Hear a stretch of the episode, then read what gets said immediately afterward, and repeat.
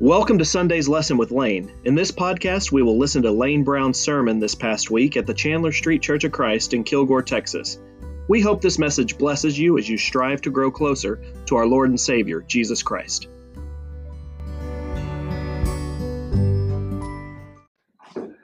How many here in this room and in Facebook land, how many have ever had to deal with an annoying neighbor? Whether so you don't have to put your hands up, but well, I started thinking about when I thought about that question. I started thinking about all my neighbors that I've had, and I've had I've actually been lucky. I think almost all of my neighbors were pretty good. And so then it started me down a rabbit trail of, well, maybe I'm the annoying neighbor. And I had something, uh, something interesting happened to me earlier this year. Me and my neighbor, a couple of summers ago, we went in and we put a fence in together. And that's our fence right there. Well, the dark half is our fence. Because earlier this year, my neighbor says to me, You know, Lane, everyone likes a little bit of privacy. And, uh, this past year we put we put a, a pool in, and our house is is built up a lot higher. We're kind of on the hill. The hill goes goes down, and it, our house is pretty high. And when we put that pool in, we extended it out and made it level from our from our back porch, and so we could basically see over into our neighbor's yard. And I guess they could see us walking around. And so they, he said, "What do you think about us putting a little bit more more uh, uh, size on our on our uh, on the fence. And he went and he said, "I'll do it all. Just uh, I think I can do it pretty cheap. Let's just go in half and half." I said, "Yeah, that sounds good." So as you see, we have a different color on the top, but I think he did a good job. And one day he made sure that fence was up there. And he is a fantastic neighbor, um, always willing to help. But now we don't have to look at each other in the in the backyard, which that's all right. Uh, it's maybe better for him than me, but that's uh that's that's what we get. Jesus likes to talk about our neighbors all, all, all the time in Scripture. So often he talks about our neighbors and how we treat others. And sometimes when Jesus talks, Jesus is very serious in much of his uh, much of his teaching. But then sometimes in Jesus' teachings, he's kind of funny. And today we're gonna we're gonna go over a, a, sort of humorous story. One of the funniest things I think Jesus talks about is in Matthew chapter seven, verse three, when he's talking about uh, kind of how we judge other people. He says, "Why do you look at a speck of sawdust in your brother's eye and pay no attention to the plank in your eye?" Right? That's that's uh, it's it's very wise, but it's also kind of funny as Jesus is giving us this image of uh, talking about all these issues with someone with someone while we have a plank, like a big board coming out of their own eye. So Jesus loved to work in at times a little bit of humor, and so one of the things we'll talk about is how he works in this this story, or, not not this specific specific story, but a story of how neighbors deal with each other, and it's kind of humorous. And it all is goes after what we talked about two weeks ago, the Lord's Prayer. And if you remember what I talked about when I talked about the Lord's Prayer, the Lord's Prayer is, is a pattern that we pray. There's nothing wrong with, with saying the Lord's Prayer, but Jesus taught it multiple times, and you see it taught a little bit differently in Scripture, and He gives us this pattern of how we pray. So He starts off our Father who art in heaven, hallowed be thy name, thy kingdom come, thy will be done. This is how we start our prayer as we make God our the Lord of our life. We want our kingdom to be we want to be in his kingdom because when we are in his kingdom, we are going to have a better life. And then he says for us to pray for our past, present, and our future. He starts off with our present, asking, uh, is, says, says, Give us this day our daily bread. And so he wants us to go to him for our daily needs. He doesn't want us to worry about what's happening six months down the road. He doesn't want us to worry about what's happening 12 years down the road. He wants us to be focused on our daily lives. And one of the things that I'll do with when I was uh, working with the teens, and sure enough, the when was it? Two weeks ago, uh, we were doing our service camp. Things that teenagers and kids will ask all the time is, "What are we doing next?" What are we doing next? How long will it take to get there? What are we doing next? And I try to tell them all the time, you guys need to live in the moment or what are we doing next is just going to be in the past, right? So live in the moment. That's what God wants us to do is to live in the moment. So let's pray for the needs that we have right now. And let's not worry about the other things. In Matthew chapter 6 verse 34 it says, "Don't worry about tomorrow, for tomorrow will bring enough worries of its own. Today's trouble is enough for today." So let's concentrate on our present and believe that God is going to work within our present. But He does want us to understand something about our past, and that's the sins in our life. And so we need to remember to go to Him and to repent of those sins and not to live that way, and to remember that God offers grace and forgiveness of these sins, but He also wants to remind us to forgive others of their sins against you. So it's a constant reminder that we have. But then He does want us to think about something of our future. And it's not, oh, I'm worried about the future, but the future of that I don't want to put myself in situations that will cause me to sin. And so he tells us uh, to, to, to lead us not into temptation, or some versions say to yield not to temptation. He doesn't want us to fall under temptation. And so pray the night before that God doesn't put you, or that, that you don't put yourself in a situation that you're going to do something you'll regret later. Or you don't go around some people that you know that are going to convince you to do something that you know you shouldn't do, right? Or to not concentrate about doing some activity that is going to be sinful and is going to be harmful to you and to God and to the others that you come in contact with. That's the Lord's Prayer. And so that's the pattern we follow, thinking, putting God as our, as our Lord and Savior, praying for our past, present, and our future. And so if we follow this pattern, we will have a good prayer life. But where is God in that? That's all of our that's all, all of our communication to God, but where is God in this?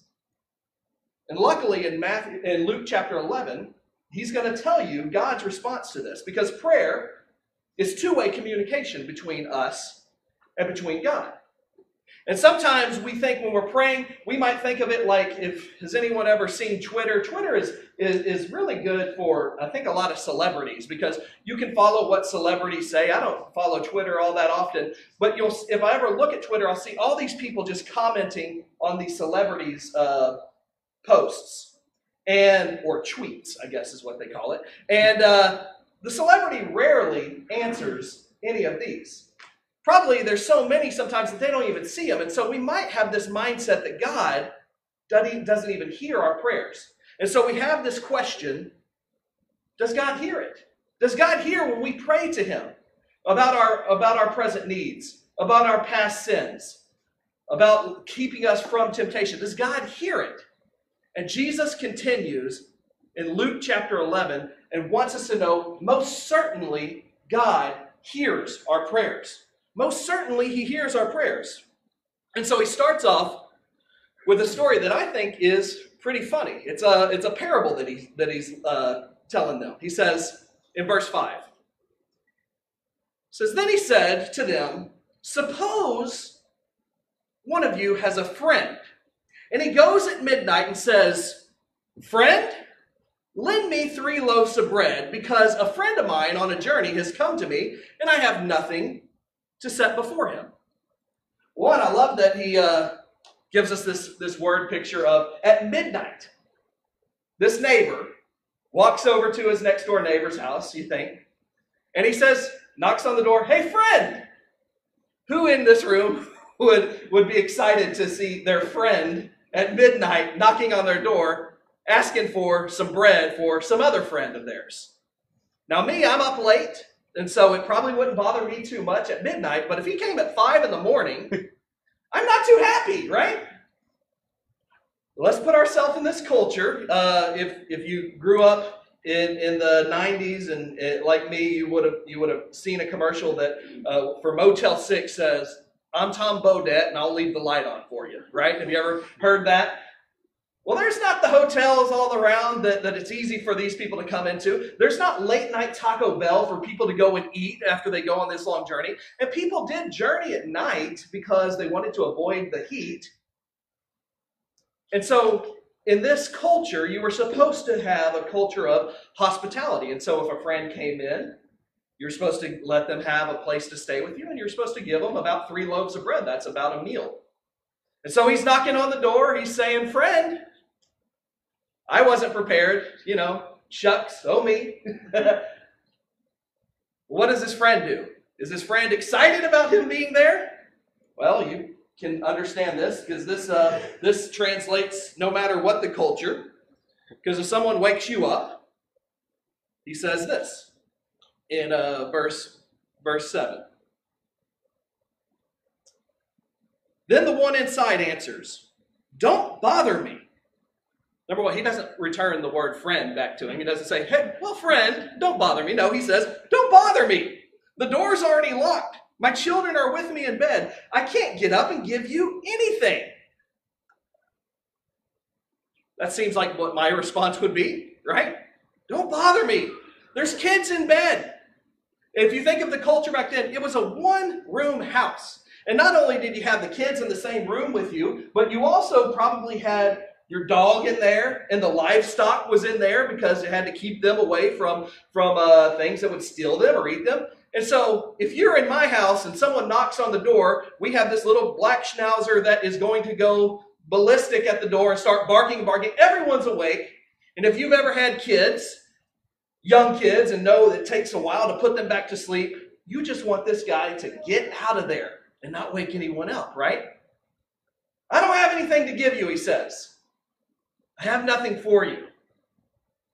Well, there's a way to get what you want, right?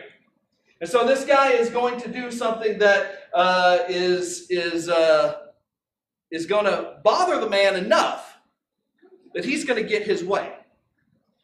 I think about this this dog that I just told you about, our little black schnauzer named Dirk. And Dirk, when we go and put him outside, and I shut the door, whenever he wants to come back in, this dog is insane. He just jumps and jumps, just a little like a just bounces at the door over and over and over. He does not stop until we let him in. And I'm sometimes sitting in my recliner, I'm, I'm nice and I'm comfortable, and I look, oh, ah, dog, just have fun outside for a while. Boing, boing, boing, boing. It just it doesn't stop. And so he's gonna let us let get him in. And that's what it says in verse 8. It says, I tell you, though he will not give up and give him bread because he is his friend. Yet, because of the man's persistence, some versions will say, yet because of the man's audacity, he will get up and give him as much as he needs. Not because of this guy is a good, a good guy and wants to make sure that he follows the customs, he makes sure he follows the cultural ideas of hospitality.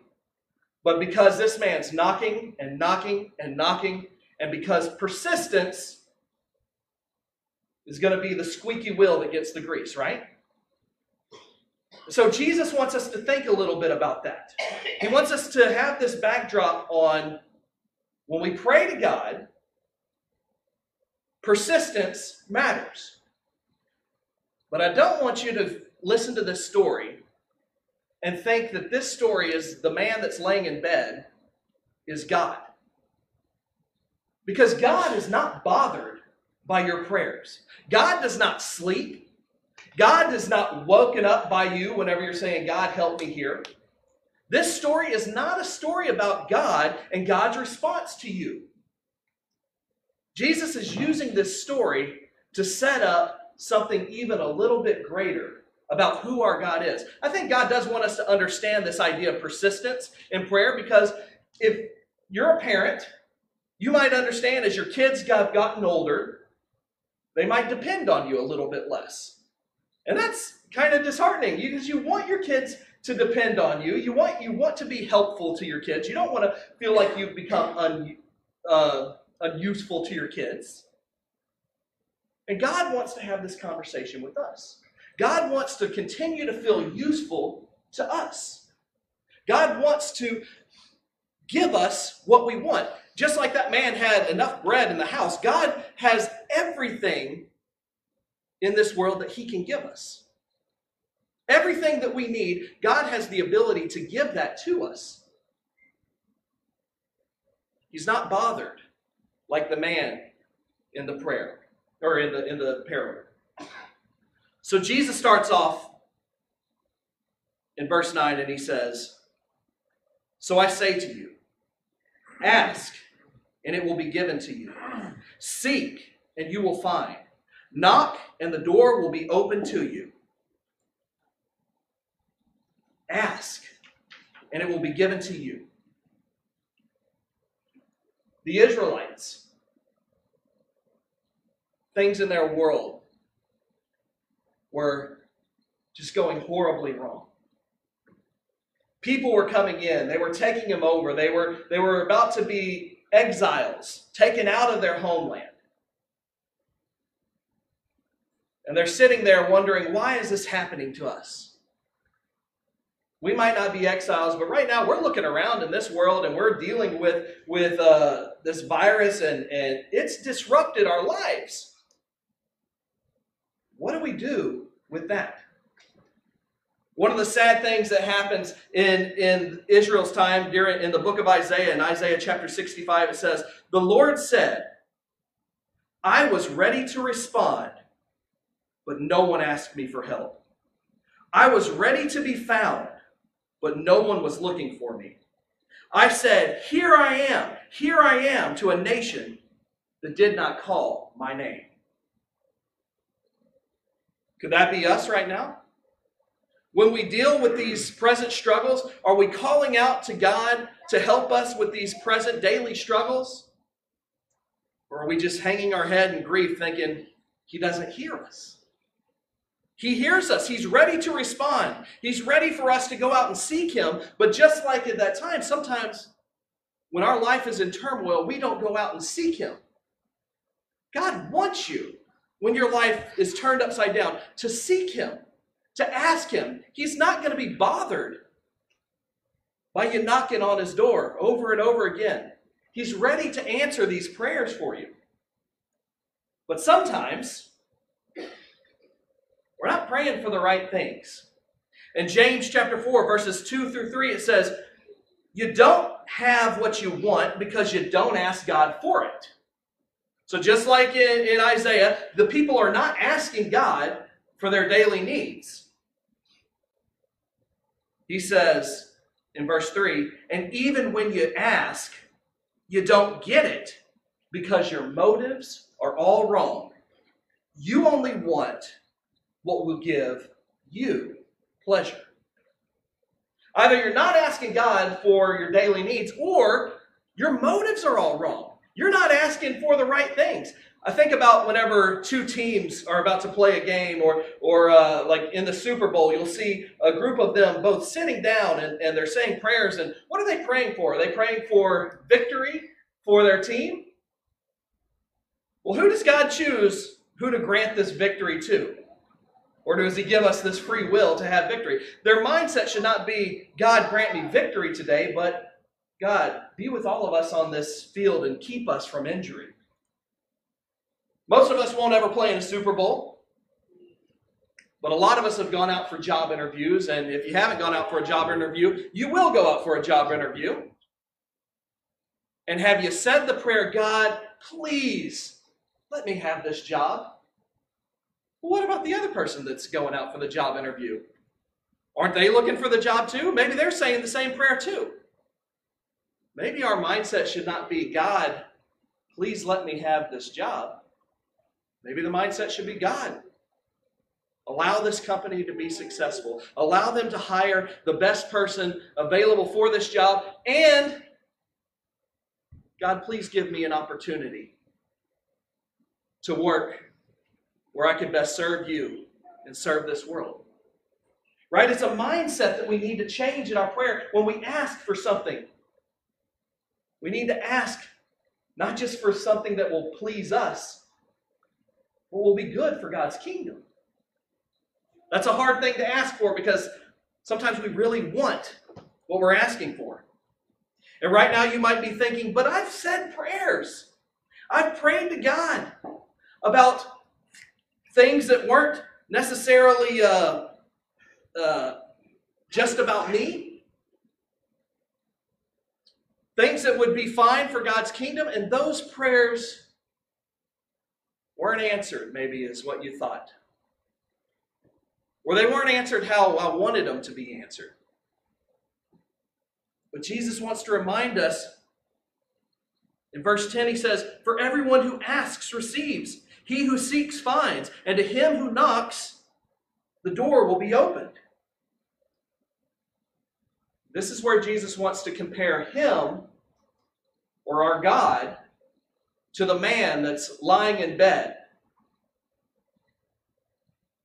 Verse 11, he says, Which of you fathers, if you have a son, asks for a fish, will give him a snake instead? Or if he asks for an egg, will give him a scorpion?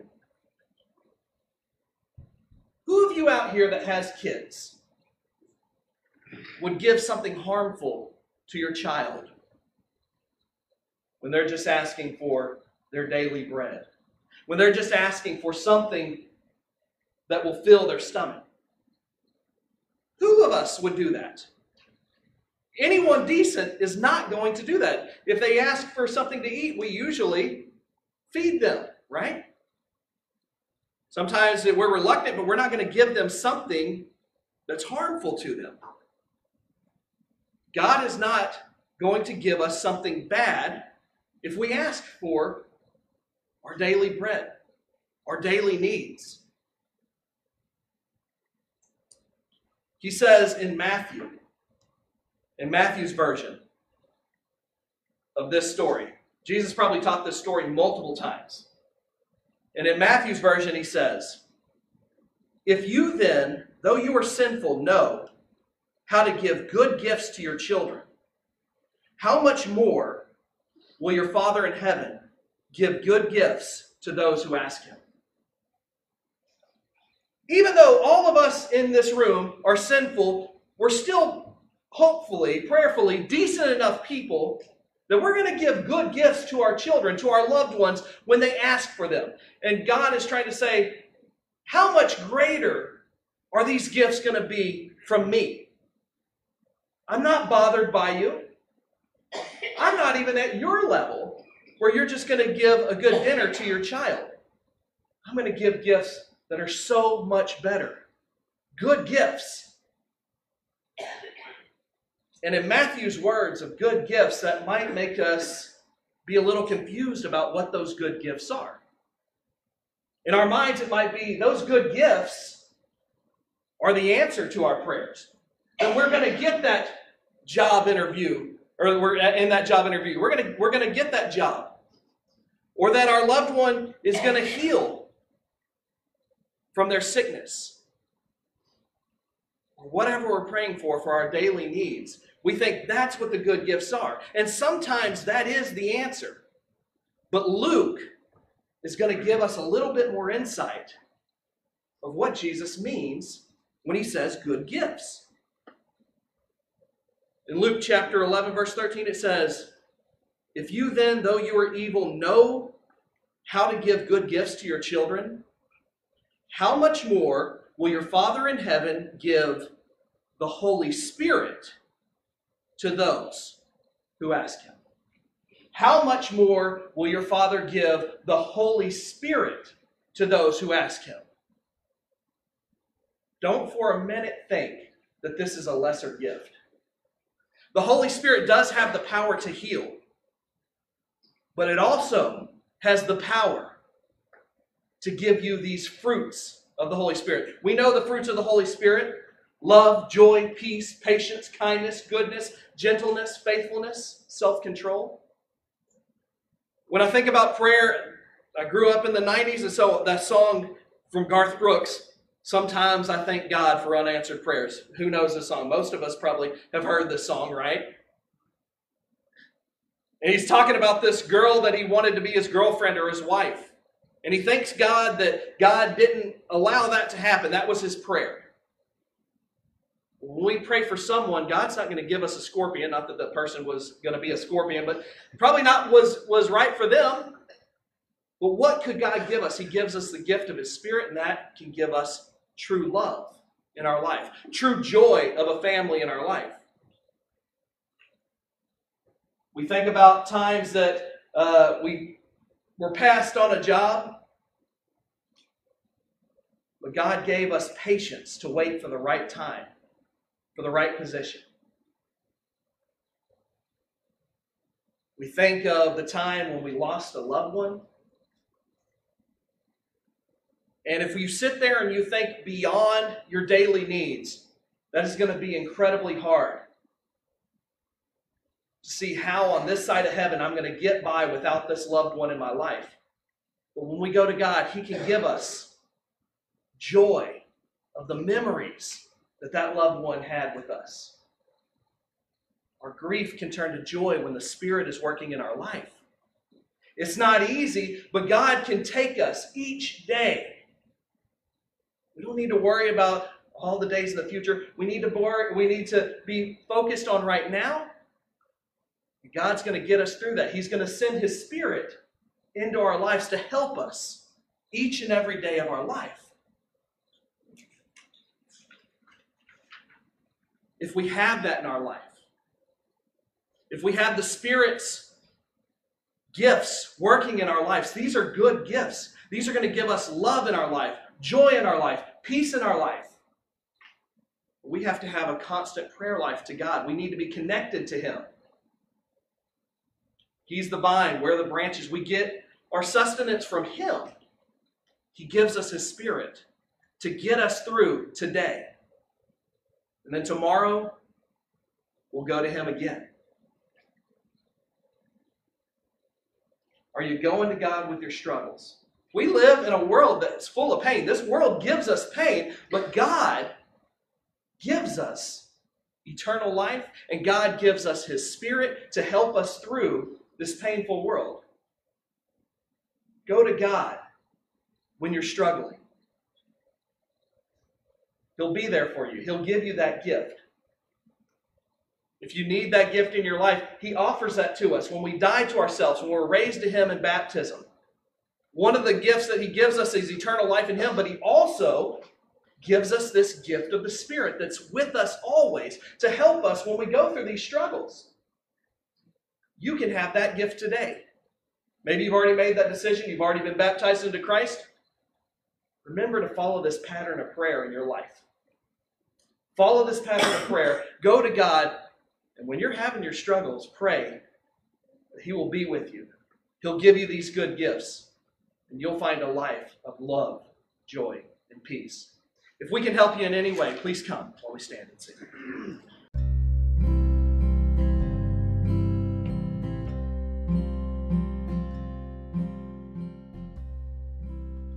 Thank you for joining Sunday's lesson with Lane.